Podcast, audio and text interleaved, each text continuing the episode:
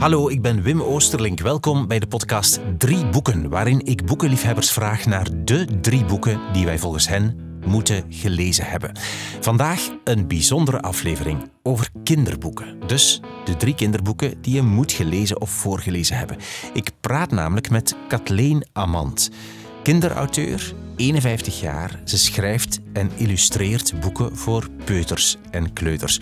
Onder meer de boekjes van Anna en Heksje Mimi, waar onder meer bij ons thuis Roos en Bo Oosterlink grote fan van zijn. Ik lees al bijna zeven jaar, elke dag, elke avond, een boekje van Anna voor. Twee van de favorieten zijn Anna en haar lieve mama en Anna in de herfst. Dat laatste boekje uh, wordt voorgelezen van begin juni tot eind december ongeveer. Kathleen Amant woont in Leden in Oost-Vlaanderen, dicht bij Aalst, en heeft zelf drie kinderen, eh, Din en Arend, twee zonen en één dochter, Noah. Ik had Kathleen Amant al twee keer ontmoet op de boekenbeurs en ik hoorde dat ze als kind de hele bibliotheek heeft leeggelezen. En daarom dacht ik, ik wil haar graag in deze podcast. nu hebben we elkaar gesproken in de living van haar huis in Leden, met haar werkruimte vlak naast ons.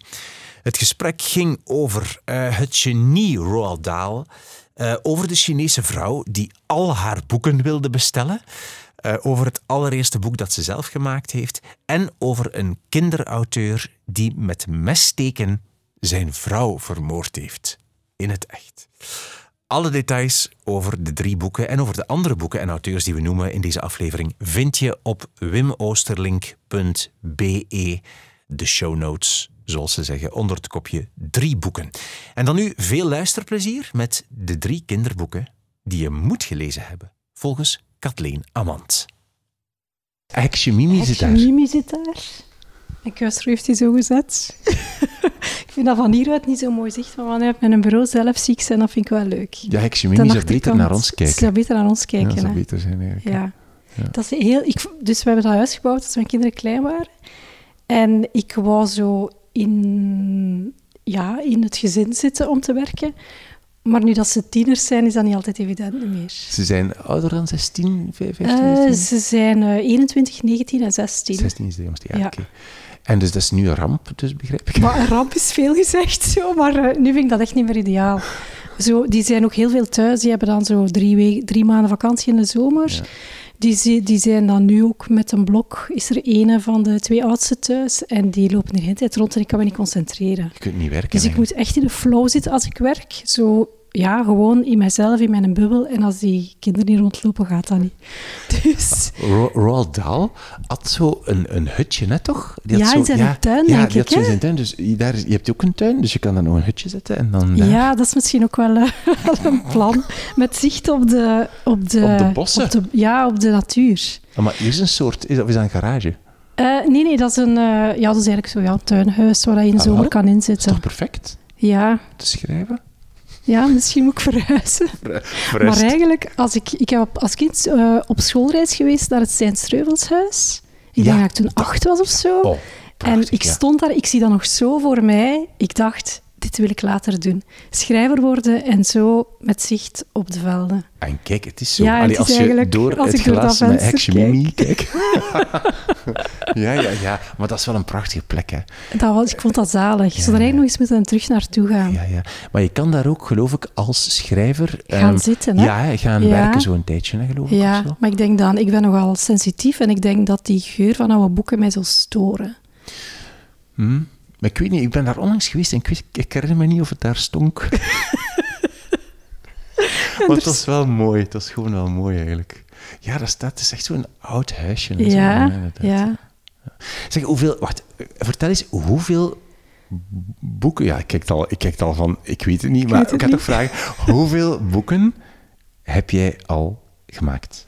Ik denk meer dan uh, 200, maar ik ben gewoon helemaal de tel kwijt. Ja. Maar uh, dus vijf jaar geleden heb ik ze wel eens geteld. Toen had ik er 150 en ik maak er zo 8 à 10 per jaar. Dus vermoed ik dat ik nu over de 200 moet zitten. Of het zal niet veel schelen. Uh, we veel. We zitten, ja, veel. Ja. We zitten in de, in de living en we kijken naar een, een kast waar toch wat boeken in staan. En bovenaan staan allemaal jouw boeken eigenlijk, hè? Ja. Maar hoe is dat? Uh, ze staan van, in volgorde van verschijnen eigenlijk. Ah, ja. Maar het zijn andere talen ook, zie ik. Ja, het, zit, uh, het is eigenlijk van ieder boek, ieder uniek boek, één exemplaar. Dus per taal, allee, eigenlijk van ene titel zijn er bijvoorbeeld zes talen en die staan dan allemaal in de kast. En hoeveel talen zijn dat dan? Zes? Uh, goh, dat varieert eigenlijk. Ah, ja. In sommige titels, eigenlijk zijn de vaste talen Deens, uh, Deens uh, Italiaans, Chinees. Dat zijn zo, de meeste boeken zijn daarin vertaald. Die nemen ook goed af, maar dan zijn er ook soms Frans, Koreaans, Arabisch, Arabisch Zweeds. Ja, Arabisch is wel raar, want blijkbaar lezen die mensen niet zo boeken, heb ik gehoord. Hmm. Um, daar heb ik ook niets aan verdiend bijna. Zwart. dat is een verliespost, Arabisch. Ja, ze vonden daar geen markt en dan iets aan met mij eens proberen.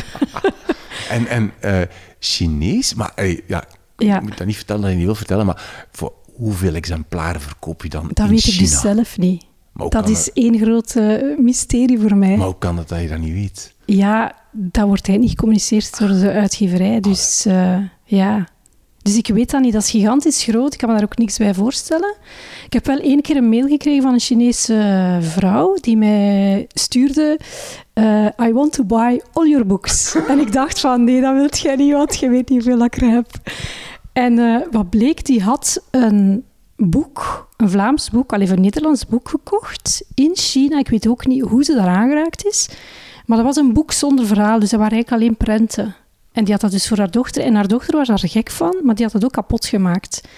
En die had dan achteraf blijkbaar spijt van dat kind, dat hij dat boek kapot gemaakt had. Veel verdriet. En die mama had besloten van mijn mail te sturen. Uh, om dan meteen al mijn boeken te kopen. En dan heb ik zo nagedacht van, wat, wat kan, of welk boek kan die vrouw iets mee doen in China? Waar gaat ze iets aan hebben? En dan heb ik zo boeken met weinig tekst of zo, of dingen die zichzelf uitwezen, zo allemaal foto's van gemaakt. En dan uiteindelijk heb ik zo 15 boeken moeten opsturen of zo naar China. 150 euro verzendkosten heeft hij betaald. Echt, dat was gek. Vond ik, uh, allee, dat was ja, het meest gekke dat ik al uh, tegengekomen ben. Maar het is zot om je eigen boek dan te zien in, in het Koreaans of zo. Dat is echt ja, maar dat is eigenlijk onwezenlijk, omdat je ziet dat wel en zo, maar je kan je daar moeilijk iets bij voorstellen. Maar ja, je hebt het zelf geschreven, dus het is gewoon ja, wel hetzelfde, maar dan is, in het Koreaans ja, hoop je. Ja, ja, soms ga ik dan wel proberen dan uit te zoeken van via via, zo gelijk iemand die Chinees spreekt uh, of zo, van uh, hoe, ja, waar, waar staat de naam Anna dan in? En hoe spreek je dat uit? En dan bleek dat toch wel Anna te zijn in Chinees ook. Ah, ja, ja. Dat vond ik wel nog gekker. Ja. En ook die Chinezen, dus die, die gaan voor een reeks en die nemen alles. Wat ook wil zeggen dat Sinterklaas in China in de boekhandel ligt. Ma. Ja, dus dat is ook zo van, allee, Sinterklaas. Maar je bent nog niet moeten gaan signeren in China? Nee, China niet, nee. Wel al eens in Italië. Ah, ja. En uh, daar heb ik in het Italiaans voor gelezen. Um, dat was heel tof. Die kinderen die waren ook helemaal mee. Die keken niet naar mij zo van, wat raar dat die, hoe, hoe raar dat hij praat of zo. Die waren alleen maar gefocust op dat boek. En Italiaans, als je daarnaar luistert, kun je dat vrij goed verstaan eigenlijk. Allee, vond ik. Dus ik verstond die kinderen ook min of meer. Als die naar huis gingen, kregen die een kleur... Nee, die kregen een kleurprent om daar te, in te kleuren. Dat was in de bibliotheek. Maar die hadden daar geen zin in. Net zoals Vlaamse kinderen niet meer willen kleuren. En die kwamen dan tegen mij wel allemaal zo... Dank u wel zeggen. Dank u, want ik had een workshop gegeven. Dank u wel. Uh, maar, dit, maar de tekening ga ik thuis maken. En ik dacht van, jij gaat dat helemaal niet maken. Maar ze waren wel beleefd. Maar ze waren super beleefd. Ja, dat viel mij echt wel op. Zeg, we gaan direct kijken naar jouw uh, drie boeken die je mm -hmm. gekozen hebt. Maar mag ik eerst eens vragen, je bent, weet je nog wanneer je ja, begonnen bent met schrijven, met schrijven van, van kinderboeken? Uh, ik ben al heel jong begonnen. Ik uh, zat maar pas in het tweede leerjaar als ik mijn eerste boek gemaakt heb. Dat boek is, tussen de aanhalingstekens. Ja, dat was heel jong. Uh, en dat boek heette Peter en Bart doen aan sport. Peter en Bart zaten in mijn klas. Ah, ja. Ik was uh, gek van sport. Ik was ook een hele goede sporter. En ik droomde ervan om een eigen paard te hebben en om te kunnen paardrijden. Maar bij ons thuis was dat niet voor onze stand paardrijden, dus ik mocht dat niet doen. En toen, uh, als ik daarop terugkijk, vind ik dat eigenlijk wel mooi. Schreef ik eigenlijk al mijn wensen in dat boek. Dus dat ging over wedstrijden winnen en dan een paard winnen. En ja, dat kwam, al mijn dromen kwamen daarin uit in dat boek. En uh, dus dat ligt hier, dat is dat rood oh, wat, boekje. Oh, je hebt dat hier, oh my Ja. god. Dit is jouw eerste boek. Mag ik het Ja, mag ja, ik eens ja, ja, absoluut. Ja, dus een rood Dus, eh, en zo dat is zelfs al een beetje geverfd. ja, ja, ja, ja, vergeeld, uitgelopen uitgelopen. Oh, en zo getypt van, op een oude typemachine. Mijn vader die werkte op ministerie en in die tijd op ministerie hadden, hadden de mensen heel veel tijd om dingen te doen die ze niet moesten doen. Zoals breien en zo. En ehm, mijn moeder heeft dat veel gebreid. en mijn vader had aan zijn secretaresse gevraagd van, wil je dat eens uittypen? En toen hadden ze dat zo mooi ingebonden, ineengeplakt en werd dan echt de boek op drie exemplaren gemaakt. even. En het eh, gênante was, toen ik zo'n jaar of 18 was, ging ik uit in Aalst. En op een dag of op een avond staat daar iemand bij mij zo, een beetje spottend. Ha, ik heb hier iets van u teruggevonden. Dat was iemand die les gaf in de school waar ik vroeger gezeten had. En die kwam mij dan zo gewoon in volle café dat boekje brengen. En ik kon door de grond zakken van schaamte toen van, oh my god, niet nu. Maar achteraf gezien ben ik gewoon blij dat ik dat terug heb. De papa van Peter en Bart leest de krant. En dan ga ik het niet verder lezen, natuurlijk. Zeg, eh, je bent nu 15 jaar... Eigenlijk, je viert je nee, jubileum wacht, hoe lang 15 ben ik nu eigenlijk? 15? Was nu 15? Ja, Ja, het is- 15 jaar. Ja, ik ben al de, ja, ben het tel Eh, en kwijt. Dus Anna, voor mij is Anna het bekendste. Anna, Eh, ja, dat is misschien ook voor sowieso-. Ja. ja. Anna, het eh, meisje voor, een peut, voor peuters eigenlijk, eh, Ja. kinderboekjes. Ehm, zeer populair bij ons thuis. Aha. Ja, wat? Eh, als in elke dag hetzelfde verhaaltje opnieuw. Ja, echt. Het is fantastisch om te zien. Je Ja, hebt en- voordeel als ze kort zijn. ja, maar het is heel leuk om te lezen. Ja, het is echt zo leuk. Ik vind het fantastisch. Maar je weet dat ik het fantastisch vind. Ik heb het je al gezegd op de boekenbeurs. Ehm, wat ik me nog afvraag, heb jij als kind eigenlijk eh, veel gelezen? Ik heb als kind enorm veel gelezen. Ik heb echt de boeken verslonden.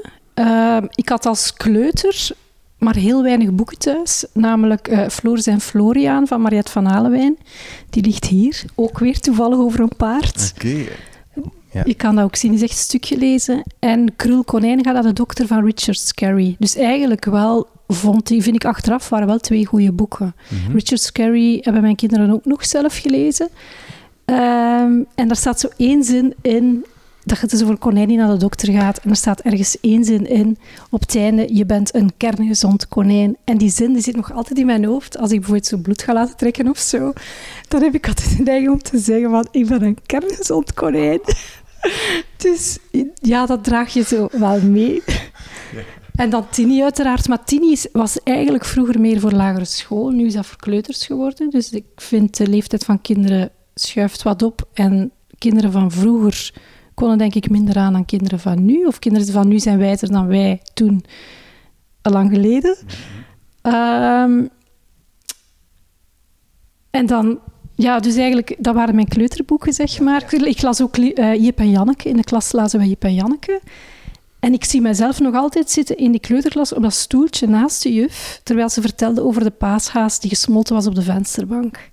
En ik zag dat bij mij thuis in onze keuken, die paashaas die, die smolt en dan mama die daar chocolademelk van maakte. En als ik daar nu aan denk, kan ik mij nog altijd verplaatsen in die kleuter die ik toen was, die daar zo'n warm gevoel van kreeg. Dus, ehm, en dat is ook het gevoel dat ik nu nog altijd wil meegeven aan kinderen. En ik denk dat mijn boeken ook zijn wat ze zijn, omwille van het feit dat ik mij nog altijd zo goed kan verplaatsen in die tijd dat ik zelf voorgelezen werd.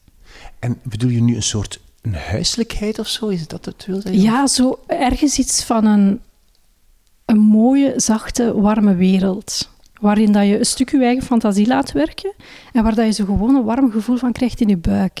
Ja. Ik denk dat ik het zo misschien wel kan best omschrijven. Zo. Zo'n gevoel ook van geborgenheid, van, van warmte, van gezelligheid, van alles is perfect. Ja, ja. En je zegt dat je, dat je veel las als Ja. kind? Ik heb het grote geluk gehad dat mijn grootvader met mij naar de bibliotheek geweest als ik zes was. Dus die zei van, nu kan je lezen, nu gaan we naar de bibliotheek. En, dat was dan in Aalst? Dat was in Aalst, ja. Dus eh, we de gingen samen dan. Of? De stadsbibliotheek. Maar dat was toen heel klein. Dat was echt zo, ja, een, een huis waar dat er boeken in stonden. En ik herinner me zelfs nog van waar het begon. Je kwam binnen en de boeken voor de kleintjes stonden dan links. En dan ging dat, ging dat zo mee. Je moest er precies mee opschuiven. En dan van achter rechts stonden de, de grote kinderenboeken, zeg maar. En ik herinner me zelfs, dus ik ben begonnen bij de, bij de makkelijkste boeken. En toen had ik zo, pak twee jaar later of zo, dacht ik van, oh, ik wil nog eens een van die allereerste boekjes lezen, want daar kreeg ik ook zo'n goed gevoel van. Ik weet dat ik die uit het rek genomen had, op de toonbank legde en dat die bibliothecaris zei, dat is niet meer voor u, hè. Daar zijt jij nu veel te oud voor. En ik voelde mij zo betrapt, zo ergens. En zo het gevoel van, dat mag niet meer, ik mag dat niet meer lezen. En ik heb dat dan toch meegenomen naar huis, heeft dat toch meegegeven. En toen las ik dat thuis en dacht ik, nee, dat is echt niet meer voor mij, want dat boeide mij niet meer. Dat was echt zo, dat klopte. Ehm, ik heb daar dan ook, de bibliotheek was niet zo groot, dus ja, ik heb, ik heb zo het gevoel dat ik echt de bibliotheek leeg las. Dus ook altijd opschuiven van rek tot rek. Uh, ik las dan zo heel graag boeken van uh, Thea Beckman. Um, die Oorlogswinter is van... Uh, ik kan op zijn naam niet komen. Jan Terlouw? Jan Terlouw. Ja, daar heb ik heel goede herinneringen aan. Niet dat ik nog weet wat daarin stond of zo. Um, en ook Gilanen, die dan later... ja, een beetje... beetje ja, ik ben gelukkig niet uitgenodigd bij hem thuis. Zoals ik van sommige mensen wel gehoord heb. Maar ik las ook wel heel graag zo probleemboeken. Zo kinderen met problemen of zo. Dat was ook wel zo die reeks waarin Agilane schreef. Dat waren dan zo kinderen die iets ergs meemaakten of zo. Dat las ik eigenlijk wel graag. Mhm. Ik heb zo ergens iets tussen... Ik wou eigenlijk zo ergens psycholoog worden, sociaal helper en schrijver, illustrator. En ik heb het gevoel dat ik dat allemaal samen in één iets heb kunnen samenvoegen, namelijk in mijn boeken. Waarmee dat ik dan eigenlijk kinderen met hun kleine peuterprobleempjes kan helpen of gemakkelijker hun weg uh, probeer te laten vinden in het leven zo. En je zegt dat je grootvader jou meenam, dus niet zozeer je, je ouders of zo, maar je grootvader, wat was dat dan voor iemand dat die dat deed?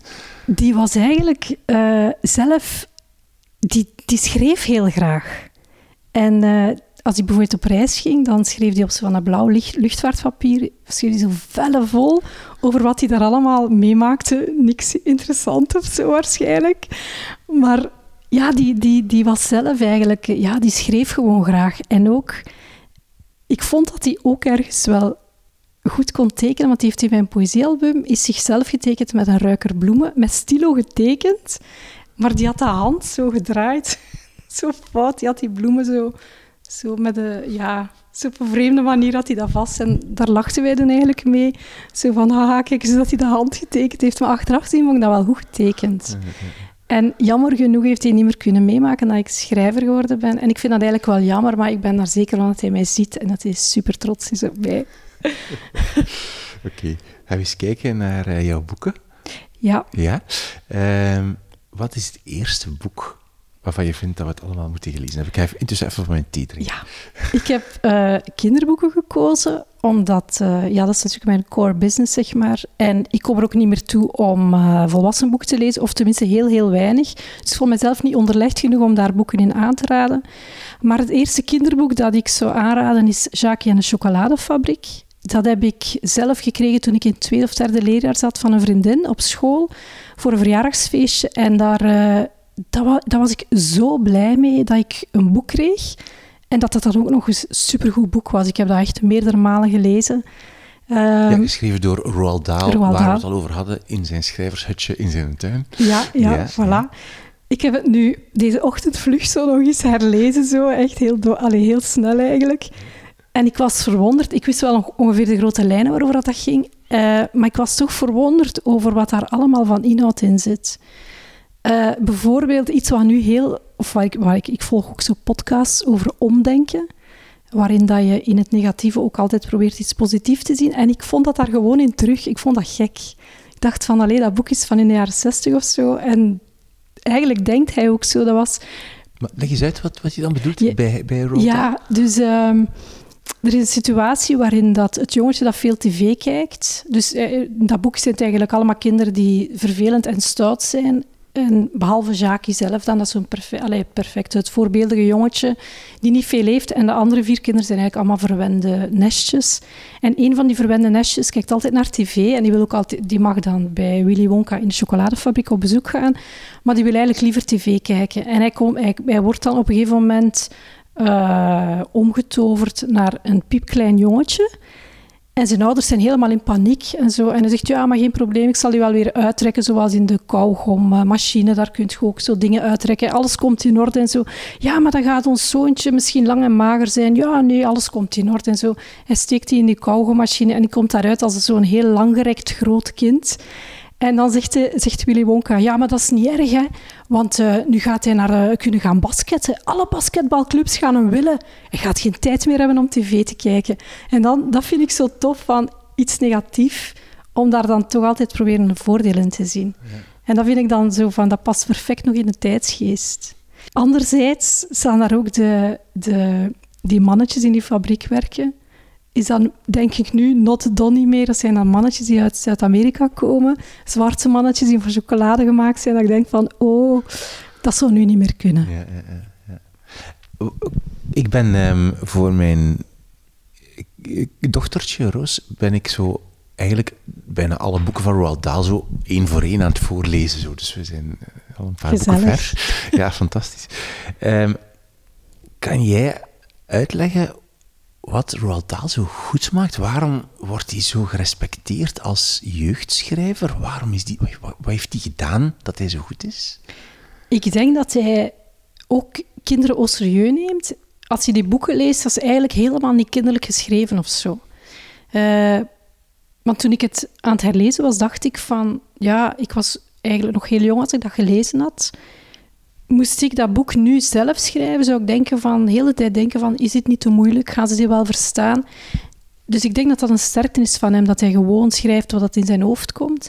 Er zit heel veel humor in, maar ook niet zo van die kinderhumor, want daar heb ik het ook niet zo voor, van die makkelijke humor. Het is eigenlijk heel makkelijk soms als schrijver om zo flauwe moppen in een boek te steken, maar daar zitten geen flauwe moppen in. Dat is gewoon echt ook, ja, gewoon leuke grappen waar je als volwassen ook nog kan mee, kan mee lachen. En er zit heel veel stout, stoutigheid in. Spreekt kinderen ook enorm hard aan. Zo, of, en ook, dus eigenlijk zitten daar vier ettertjes in. En die worden ook gewoon alle vier heel hard afgestraft. En er wordt heel hard mee gelachen. En die ouders die dan eigenlijk die ettertjes gekweekt hebben, die worden ook gewoon ja, belachelijk gemaakt, zeg maar, of, of gewoon ja, gestraft. En ik denk dat dat kinderen heel erg aanspreekt. Zo van, je, bent, of je, je, je hebt fout gedrag en dat is het gevolg daarvan. En ik denk dat kinderen daar anderzijds ook door leren van moraal, of de moraal eigenlijk, of uh, misschien zelf wat beter gedrag te stellen, of, of naar zichzelf te kijken, of Um, zoiets. Um... ja. Je hebt zelf uh, drie kinderen, maar die zijn mm -hmm. al niet zo jong meer. Heb jij zelf veel voorgelezen aan je kinderen? Ja, maar ik, ben daar wel, ik heb heel veel voorgelezen. We hebben altijd bedtijd en zo allee, voor, voor slapen gaan uh, voorgelezen. Maar ik ben daar ook toch mee gestopt toen ze zeven, acht jaar waren. Maar en ik vind dat ergens jammer. Ja, ja, nee, ja? het is zeven. niet zeventien, zeven. Ja, en hoe is dat gekomen? Waarom zeg je dat niet? Ja, waarom is dat gestopt? Ja, waarom is dat gestopt? Zo tijd, ja, te druk met andere dingen. Ja, ja. Want ook als zij klein waren, ik, ik heb eigenlijk altijd heel veel gewerkt, heel veel. Ik ben eigenlijk um, werkverslaafd, moet ik bijna zeggen. Dat is echt mijn passie en ik ben daar, ik kan bijna zeggen, dag en nacht mee bezig. Ik ben altijd in mijn hoofd met verhalen bezig. Zelfs als ik op skivakantie ga, of zie, dan zie ik situaties dat ik denk, oh, daar moet ik eens een boek over maken. Um, ja, ik ben eigenlijk heel de tijd in mijn hoofd verhalen aan het maken. En ik denk dat dat ook dan zorgt dat, dat ik dan gewoon de tijd niet had of, of vond of ja. wou vinden om zelf veel voor, allee, te blijven voorlezen eigenlijk. Ja. Wat ik me herinner, ik heb het boek zelf nooit gelezen, Jacques in de chocoladefabriek. Ik herinner mij gewoon als kind dat ik een film gezien heb, of de film gezien heb. En dat ik dat heel griezelig vond en dat ik daar zo bijna nachtmerries van had. Van, ja, dat kan ik me voorstellen. Kind zo in, in een bad valt met iets heet of zo, is dat niet? Ik weet niet ja, maar dat vind ik dan eigenlijk ook weer het oh. nadeel van die film. Die film is eigenlijk wel eng, maar dat boek heeft dat niet. En dan, dat vind ik het voordeel aan een boek, dat je dat beleeft. Dus hij beschrijft dat, maar je beleeft dat volledig in je hoofd. En je maakt er zelf je werkelijkheid van in je fantasie van, maar op, in een film zie het zoals de regisseur het ziet. En dat vind ik ook het minder leuke aan een film. Hmm. Want dat merk ik ook aan mezelf. Als ik dan dat boek herlas, dacht ik van... Ja, ik, ik, ik, zag ze weer allemaal voor mij, die kinderen. Maar ik wil die dan zien zoals ik ze in mijn fantasie zie... en niet zoals een regisseur ze getypeerd heeft. Ja, klopt. Oké, goed. Roald Dahl met Shaki en de chocoladefabriek. Wat is jouw tweede boek? Uh, het tweede boek is uh, over een mol die wil weten wie er op zijn kop gepoept heeft. Dat is een absoluut uh, ja, succes bij alle kinderen, denk ik. Daar zit natuurlijk weer pipi-kaka-humor in. Kinderen zijn daar gek van. Vind ook, ik vind ook dat dat, dat, dat absoluut erbij hoort, pipi-kaka-humor. En dat gaat dus over een mol die uh, op een dag, een mol ziet niet goed, hij komt uit zijn holletje gekropen en iemand, hij voelt op zijn hoofd dat er iemand kaka op gedaan heeft. En hij gaat op zoek naar wie het is en hij gaat dus eigenlijk langs alle dieren en hij vraagt, heb jij op mijn kop gepoept? Nee, zeggen die dieren, want als ik, uh, als ik kak, dan, doe, dan gaat het zo. En dus bij alle dieren heeft dat een andere vorm. En dan ziet hij van, ja, nee, dat is inderdaad niet wat er op mijn kop ligt. En dan uiteindelijk komt hij twee bromvliegen tegen, of strontvliegen zeg maar, die ook echt op een stront zitten. En dan gaan die proeven van wie die stront is. En dan zeggen ze, het is van de hond van de slager. En dan, uh, dan gaat hij dus, uh, ah, zo zegt hij dan. En dan gaat hij naar de, naar de hond van de slager die aan het slapen is. Kruipt hij bovenop dat hok en dan kakt hij zelf op die kop van die hond. En dat is dan zo'n piepklein drolletje. En dan gaat hij terug in zijn eigen holletje onder de grond. Maar dat is zo subtiel, zo goed gevonden. In al zijn eenvoud zo sterk. Ja, waar is het? Ah, je hebt daar ook. Ja, dat is die. Ja, okay, ja, ja, het is wel bekend. Hè? En, uh, en je vindt het zo goed omdat het, ja, omdat het gewoon zo grappig is en zo eenvoudig is. is ja, ik heb zo zelf nog niet het lumineuze idee gevonden. Soms, sommige boeken zijn echt zo een, echt een vondst dat je denkt van wauw, dat idee had ik ook willen hebben. En dat is er zo één. Ja. Dat je jaloers bent op het idee, ja? Ja, eigenlijk wel. Dat ik denk, dat wil, zo een idee wil ik ook ooit eens, uh, eens en bedenken. dat heeft te maken met zo, ja, de eenvoud van het, het ene, eigenlijk een één verhaaltje dat zo'n soort grappig einde. Zo, ja. Is dat, ja, ja. Maar ik vind ook, een verhaal mag altijd maar over één ding gaan. Je hebt soms boeken die over meerdere dingen gaan, maar je moet eigenlijk gewoon met je onderwerp blijven. En als je daar niet kan bij blijven, schrijf dan twee boeken. Dat is in ieder geval zo, vind ik, bij kinderboeken. Dat je één thema kiest en daar ook bij blijft. Ja, ja, ja. Oké. En eigenlijk heb ik ook gekozen voor drie boeken die nog te koop zijn. Die je nog kan lezen, want ik heb ook wel nog wat andere waar ik helemaal... Uh, ja, die, maar die niet meer te Maar die niet meer te verkrijgen ah, zijn, dus dan uh, kan ik dat moeilijk aanraden. Zeg, um, uh, over een kleine mol die wil weten wie er op zijn kop gepoept heeft de titel, uh, is gemaakt door Werner Holtzwart, mm -hmm. wat, wat de schrijver, de auteur is, en Wolf Erlbroeg, wat de illustrator is. Mm -hmm. hè? Um, jij bent, wacht, ik even zeggen, even uitleggen, die Werner is een, is een professor, uh, blijkbaar, professor visuele communicatie, en Wolf Eerbroeg is een bekroonde illustrator. Ja. Jij bent allebei. Uh, ja, zonder de bekronen er dan bij. nee, maar jij bent allebei, hè? Ik ben allebei, ja. Ja. En dat vind ik heel handig. Ah, oké. Ja. Dat is zo'n soort bewuste keuze, of dat is zo gegroeid? dat is gewoon zo gegroeid. Ja, ik, heb, um, ik ben op een dag naar Clavis gestapt, mijn uitgever. Met, uh, die hadden zo open illustratorendagen en je kon daar gewoon naartoe gaan en je werk tonen. Maar ik werkte toen al voor kind en gezin. Ik maakte heel veel tekeningen voor kind en gezin. En ik denk dat ik gewoon het geluk had dat zij dachten: oh, die werd voor kind en gezin. Interessant, daar gaan, we, daar gaan we misschien wel mee samenwerken. En toen zeiden ze van ja, probeer eens iets, doe maar, maak een boek. En dus toen moest ik ook meteen schrijven, zeg maar. Maar ik schrijf gewoon ontzettend graag. En moest ik moeten kiezen, ik zou dat heel moeilijk vinden. Oh ja, om te moeten kiezen. Jouw eerste boek, uh, waar is het hier van, uh, Iris? Ja. Van uh, Peter en Jan. Nee. Peter en Bart Peter doen aan sport. Ja, aan sport. dat is zonder illustraties, hè? Dat is gewoon... Ja, ik was eigenlijk... Dus mijn vader die had zo dat getypt, dat ik zo links een wit blad voor tekeningen had en rechts dan de tekst. Ah, ja. Maar ik vond toen, ik ben al perfectionistisch ingesteld, van ik kan niet mooi genoeg tekenen om dan die mooie witte paginaatjes al te besmeuren met mijn tekeningen. Dus ik dacht, ik ga nog een beetje wachten, ga iets nog een beetje oefenen en dan ga ik daar tekeningen bij maken. Maar dat is daar nooit van gekomen. En dat vind ik achteraf wel jammer, want dan had ik zo'n document gehad echt van vroeger. Maar dat is natuurlijk niet gemakkelijk. Dat ging over uh, een paard. Ik vind een paard tekenen nog altijd ontzettend moeilijk. Maar het grote verschil met toen en nu is dat je nu gewoon een paard zoekt op internet en kijkt hoe je dat, dat kan tekenen. Ik vind dat in uh, Anna op de boerderij, dat je dat eigenlijk wel goed gedaan hebt. Ja, valt hij mee.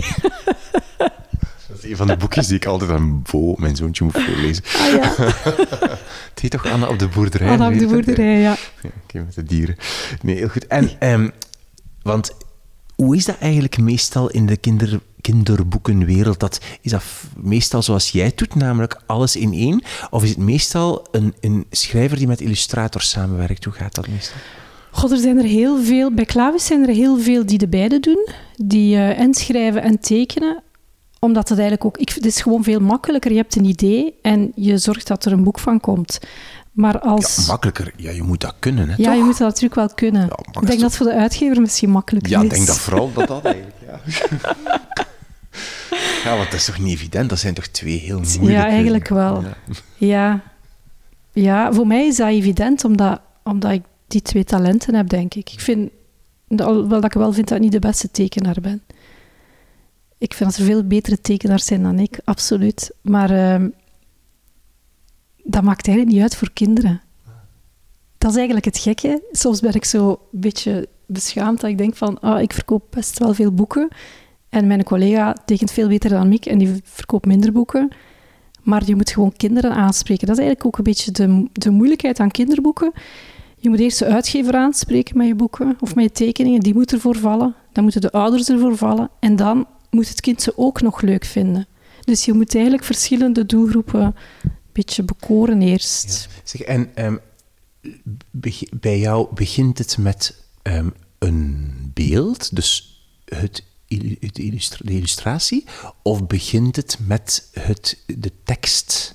Dat kan variëren van het een boek naar het ander. Soms heb ik... Ik heb eens ehm, een boek gemaakt, Klaasje Sinterklaasje.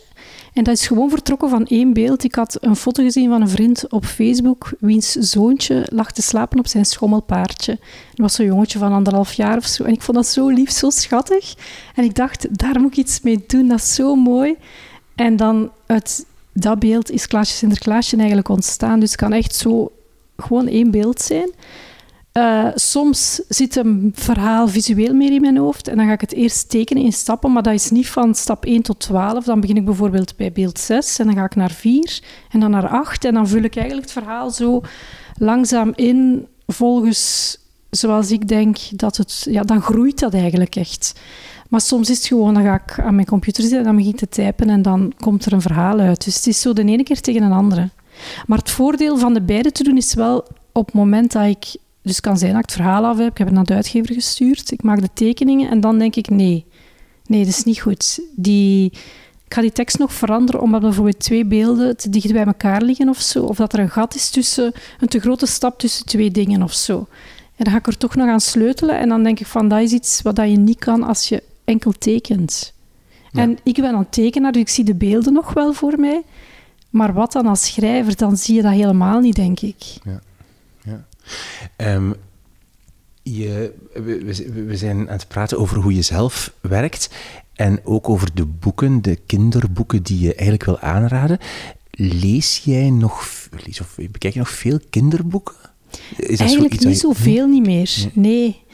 Ook, ja, soms zeggen mensen mij zo van, ja, je moet blijven veel boeken lezen om inspiratie op te doen, maar ik laat mij zo liever niet te veel ehm, inspireren. Ja, ik weet niet, ik heb zo het gevoel van, ik hoef niet te veel andere dingen te zien, want dan ga ik dat misschien nadoen of zo. Of, ik wil zo vooral bij mezelf blijven en de dingen doen vanuit hoe dat ik denk dat ze moeten gemaakt worden of zo. Ehm, maar ik probeer ook veel dingen te doen om kinderen te helpen. En ik probeer altijd te denken van, vanuit mezelf als kind. Ik luister dan dikwijls naar volwassenen hoe kinderen daarmee omgaan of zo. En dan probeer ik op die manier ergens een insteek te vinden om een verhaal te maken. Ja, oké, goed. Dus de boeken die je kiest zijn eigenlijk boeken die je, ja, die je vroeger gelezen hebt of een tijd Ja. geleden, of die echt zo overgebleven zijn van, van lange tijd. Zo, ja, hè? of die ik eigenlijk met mijn kinderen gelezen heb of zo. Ehm, er zijn ook nog wel... ik, allee, dat is eigenlijk mijn, mijn favoriet, maar dat kan je niet meer lezen, is eh, De Eerste Schooldag van Harry Horse. En Konijntje is verdwaald. Dat zijn die twee boeken. eens kijken? Dus de- dit is de eerste schooldag van Harry Horse. Dat vind ik van tekeningen echt prachtig. En, Voor de tekeningen. en ook de, de, het verhaal, de tekst vind ik gewoon ja, in al zijn eenvoud subliem. Maar niets meer te koop. Nee. Allee. En het, het, uh, dus ik had op een gegeven moment ontdekt, die boeken. Ik vond die zo mooi en zo sterk van verhaal. Daar zit ook, ook weer, wat ik daar net vertel van Roald Dahl, daar zit veel stoutheid in. Um, en zo, die, die man heeft dus, of die auteur, is eigenlijk schrijver, auteur ook, heeft, die, die kan precies ook in het hoofd van een kind kruipen. Die beleeft, ja, of het hoofdpersonage, dat zegt echt hoe een kind de werkelijkheid beleeft. Bijvoorbeeld, uh, dat konijntje gaat naar school en hij neemt zijn, schom, zijn houten paardje mee. Dat mag eigenlijk niet, maar hij doet het toch. En dat paardje doet dan allemaal uh, stoute dingen, zo gezegd. Terwijl dat dat eigenlijk zelf doet natuurlijk. Maar hij steekt zo alles op zijn paardje. Zo van, ja, maar mijn paardje wou dat niet, mijn paardje heeft dit en dat. En dat vind ik eigenlijk wel heel leuk. En gewoon, het is, het is, het is heel goed. Maar eh, als dat zo goed is, en jij weet dat, want jij maakt zelf kinderboeken, waarom is dat niet meer te koop dan? Ja, dat snap ik ook niet. Maar het is wel zo... is aan uw uitgeverij. Ja, maar het is wel zo, die man, dus Harry Horse, ik heb die dan opgezocht. En uh, dus op een gegeven moment zag ik, oh, die is gestorven. Uh, samen met zijn vrouw, dat was, dat was het eerste verhaal, Romeo en Julia verhaal. Die, had dus, die was zo zelfmoordpakt en was met zijn vrouw die MS had, uit het leven gestapt op de Shetland-eilanden. Die was verhuisd van Schotland of van Engeland naar de Shetlands voor de rust, omdat zijn vrouw zo ziek was. En dat was eerst het officiële verhaal. En dan zocht ik die later nog eens op. Dat ik dacht van, zou daar toch niet nog iets van vinden van boeken van hem? Kwam ik weer op die dingen. Uh, dus op, de, op dat nieuws. Maar dat bleek niet helemaal te kloppen. Die had zijn vrouw eigenlijk vermoord met 30 messteken of zo. Dus dat verhaal van Romeo en Julia, dat had die familie naar buiten gebracht. Maar dat bleek dus niet te kloppen. En dan denk je toch van... Iemand die zulke mooie, lieve zachte, warme kinderboek schrijft, vermoordt zijn vrouw. Raar. Ja, heel raar. Wacht, heel we, raar. we, gaan direct naar jouw derde, jouw derde echte boek. Ja. Maar nog even tussendoor. Je zei nog dat er nog eentje was dat, dat je niet meer, dat niet uh, meer dat te vinden is. Konijntjes verdwaald is ook ja, van hem. Ook van Harry Horse, ook van de ja. moordenaar. En, um, en het is dat en, beertje ook, ah, ja. Voor jou doe ik alles van John Wallace. Ja. Ah, geïllustreerd door ook ah, die is Harry Horse. Ah, ja, okay. Ik heb niet gezien dat het een andere schrijver was. Dus je bent wel fan van Harry Horse, ook al is Ja, maar er is eigenlijk bijna vermoord. niks van, uh, van te vinden. Hij is een moordenaar. Ja. Okay. Bent fan, van een moordenaar. moordenaar. Wat zegt dat over jou? nee, goed, oké. Okay. Harry Horses. Maar uh, we gaan nu naar jouw derde boek. Wat is het derde boek wat wij moeten gelezen hebben volgens jou? Of wat je met je kinderen moet lezen, is De Gruffalo. Daar gaan wel heel veel ouders mee akkoord gaan, denk ik, want het is echt een klassieker ondertussen geworden. Ik vind dat boek echt geniaal, gewoonweg. Echt geniaal. Dat gaat over een muis. En die wandelt door het bos en die komt een vos tegen. En die vos zegt van, hm, een lekkere muis, dus ik wel zitten. En die zegt tegen die muis, ga je met mij, kom je bij mij eten vanavond? En die muis heeft dan in het snotje natuurlijk dat die, die vos haar wil opeten. En die zegt, nee, nee, ik ben al ergens uitgenodigd. Ik ben uitgenodigd bij een, uh, bij een heel eng beest. Um, en zo gaat dat een eindje door, komt hij allerlei dieren tegen. En het, uh, de uil zegt van, ja, ik geloof daar helemaal niks van. Dat dat uh, enge beest bestaat, de Gruffalo noemt hij hem. En op een gegeven moment komt die muis, die wandelt verder in het bos. En ze komt dus werkelijk dat enge beest tegen, de Gruffalo. Dus ze denkt, oh my god, die bestaat echt. En dan denk je van, ja, en nu?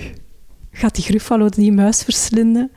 En die muis die zegt dan van... Uh, Ah, maar uh, alle beesten in het bos uh, die zijn bang van mij. Iedereen loopt van mij weg.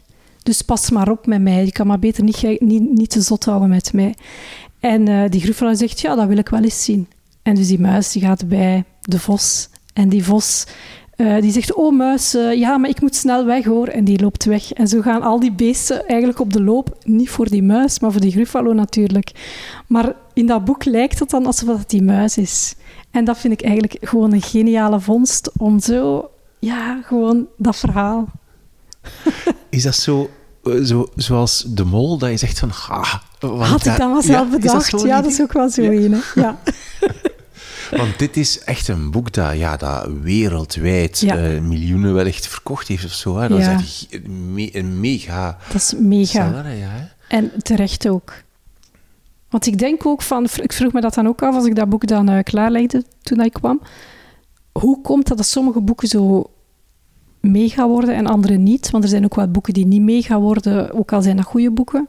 Dan denk ik dat daar toch ergens een goede uitgever tussen zit of zo, die, ja, die zorgt dat dat boek in de markt komt of zo. En ja, in de juiste handen op de juiste plaatsen en zo. Ja, het zal niet alleen aan de kwaliteit liggen, maar ook wel aan de, Ja. de machine erachter. De machine erachter, ja. ja, ja. Ja, dat denk ik ook wel, ja. ja. Het is ehm, ook geschreven gemaakt door twee mensen. Mhm. Eh, Julia Donaldson is de auteur Ja. en Axel Scheffler is de, is de illustrator. Hè? Dus Ja. ook weer apart, toch? Ook hè? weer apart, ja, ja, ja. Terwijl dat je dan, ja, ik let daar ook niet altijd op, maar ik ga er soms ook altijd vanuit dat boeken door één en dezelfde persoon gemaakt worden. Prentenboeken. Bedoel je? Ja, ik denk ook altijd zo, ja, de Ja, tekenaar is de schrijver niet, zo. Je verwacht Ja. niet dat er twee zijn. Nee, nee, ik ga er altijd vanuit dat dat één iemand gemaakt en heeft. ben je dan teleurgesteld? Nee, nee, maar nee, eigenlijk niet speciaal. Maar toch, ja, ik vind het toffer als één iemand het doet. Misschien, ja, waarom? Ik weet niet. Ja, we- ik, ik, ik vermoed, eh, ik kan me voorstellen, ik, ik kan me iets voorstellen bij wat je zegt.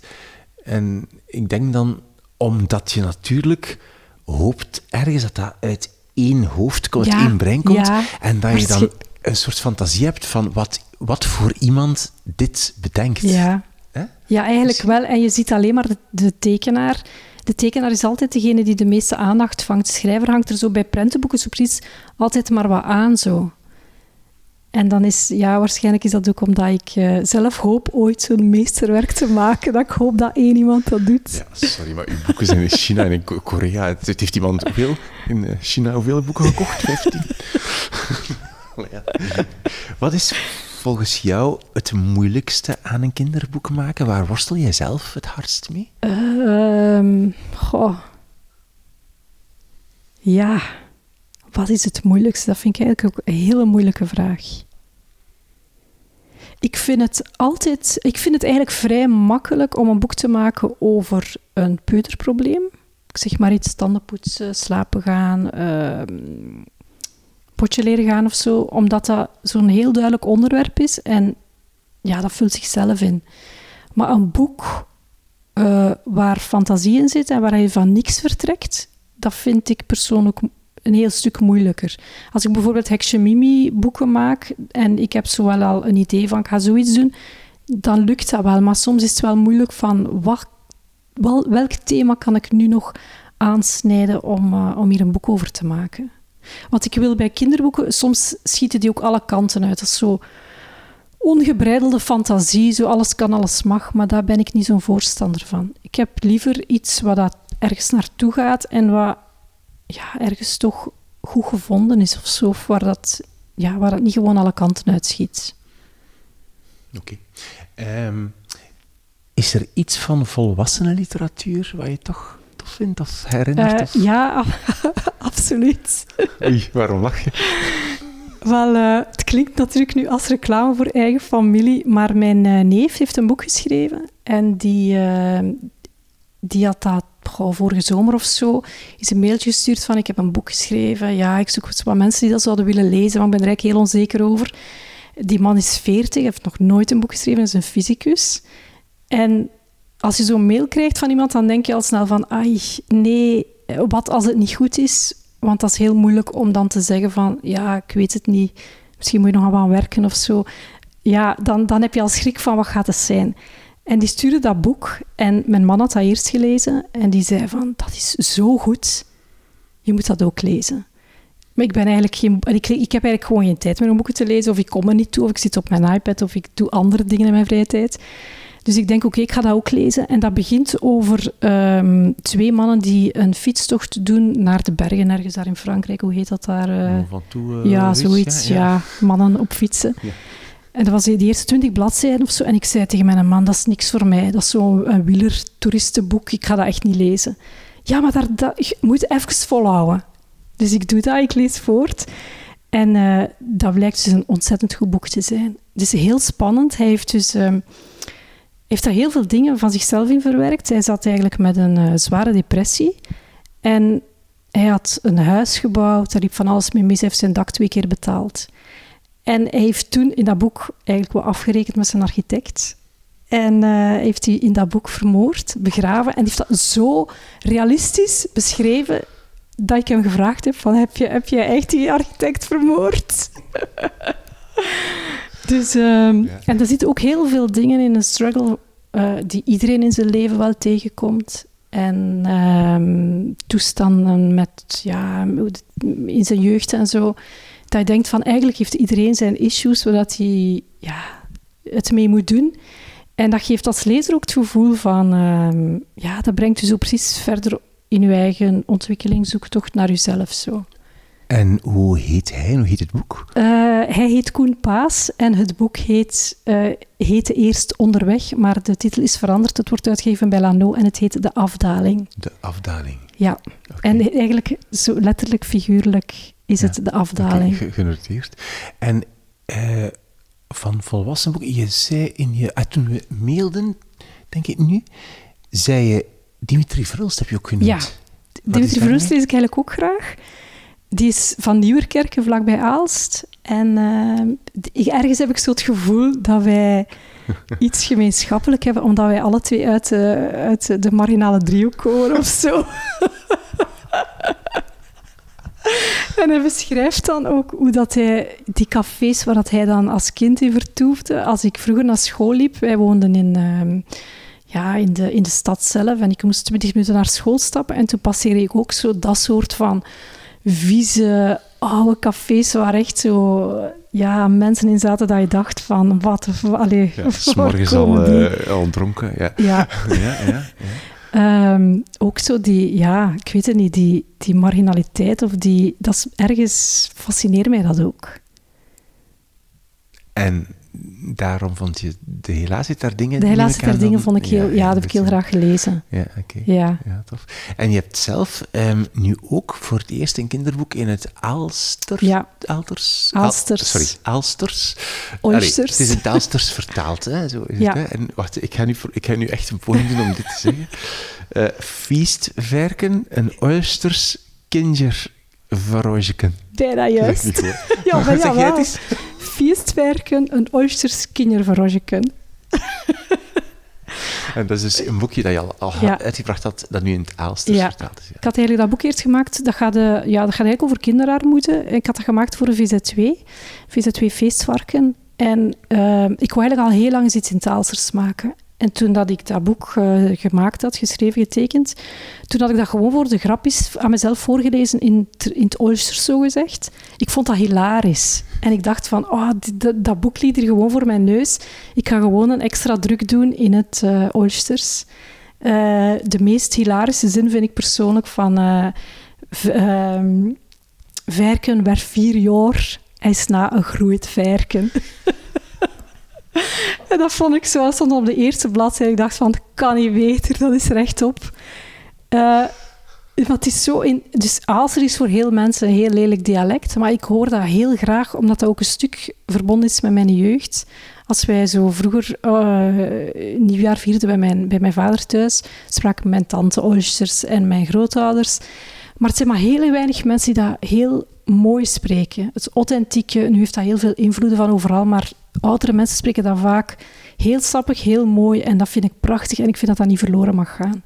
Dus vandaar ook uh, ja, dat ik dat eigenlijk eens wou doen. Mooi. Goed, ik zou graag nog eens um, jouw drie boeken herhalen. Mm -hmm. En daarna wil ik nog eens vragen waar je nu mee bezig wat je nu aan het maken bent, als ik dat mag vragen zo meteen. Maar eerst even okay. jouw drie boeken. Dus jouw boek 1, want ze liggen nu allemaal door elkaar. Wat een rommel is dit hier eigenlijk? Wacht, wacht, ja.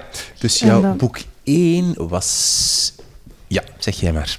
Uh, Shaki en de chocoladefabriek van Roald Dahl. Boek 2 was... Over een kleine mol die wil weten wie er op zijn kop gepoept heeft van Werner Holzwart en Wolf Elbrug. En 3 is...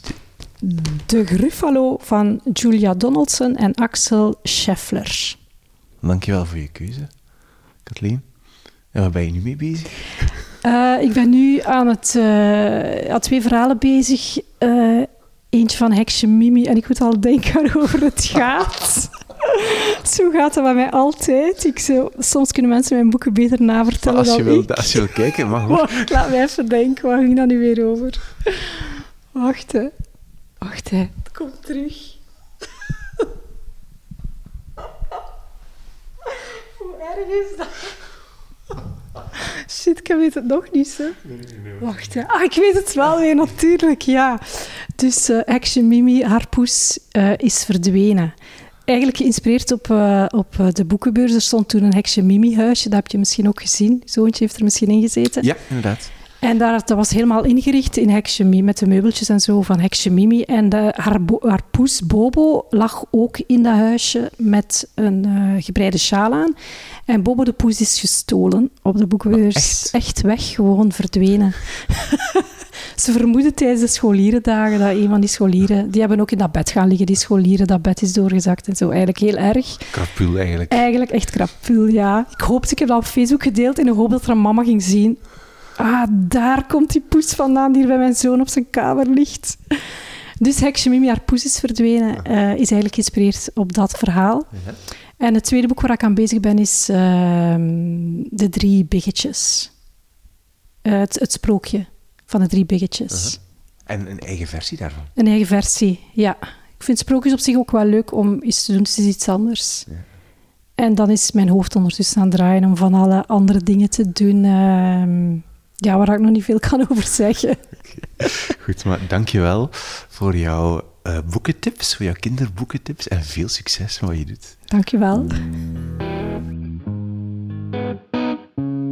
Zo, dit was mijn gesprek met kinderauteur Kathleen Amand. Alle info over de boeken, de auteurs die je hoorde in deze podcast vind je op de website wimoosterlink.be onder het kopje 3 boeken. Bedankt om te luisteren naar deze aflevering. De andere afleveringen van deze podcast gaan meestal over boeken voor volwassenen, maar het gaat wel alle richtingen uit. Uh, uh, fictie, non-fictie. Iemand die vooral over historische boeken praat. Iemand die vooral literatuur kiest. Echt alle mogelijke richtingen. Luisteren en abonneren is gratis en heel gemakkelijk via de app Podcasts van Apple, of via Spotify of via andere podcast-apps. De naam is Drie Boeken in Letters geschreven. Als je mij plezier wilt doen, laat dan vandaag of morgen aan twee vrienden of vriendinnen of kennissen, boekenliefhebbers, weten dat ze ook eens naar deze podcast moeten luisteren. Dank je wel daarvoor. De drie boeken van Kathleen Amand zijn Shaki en de chocoladefabriek van Roald Dahl, over een kleine mol die wil weten wie er op zijn kop gepoept heeft van Werner Holtzwart en Wolf Erlbroeg en De Gruffalo van Julia Donaldson en Axel Scheffler. Dankjewel voor het luisteren en tot de volgende keer.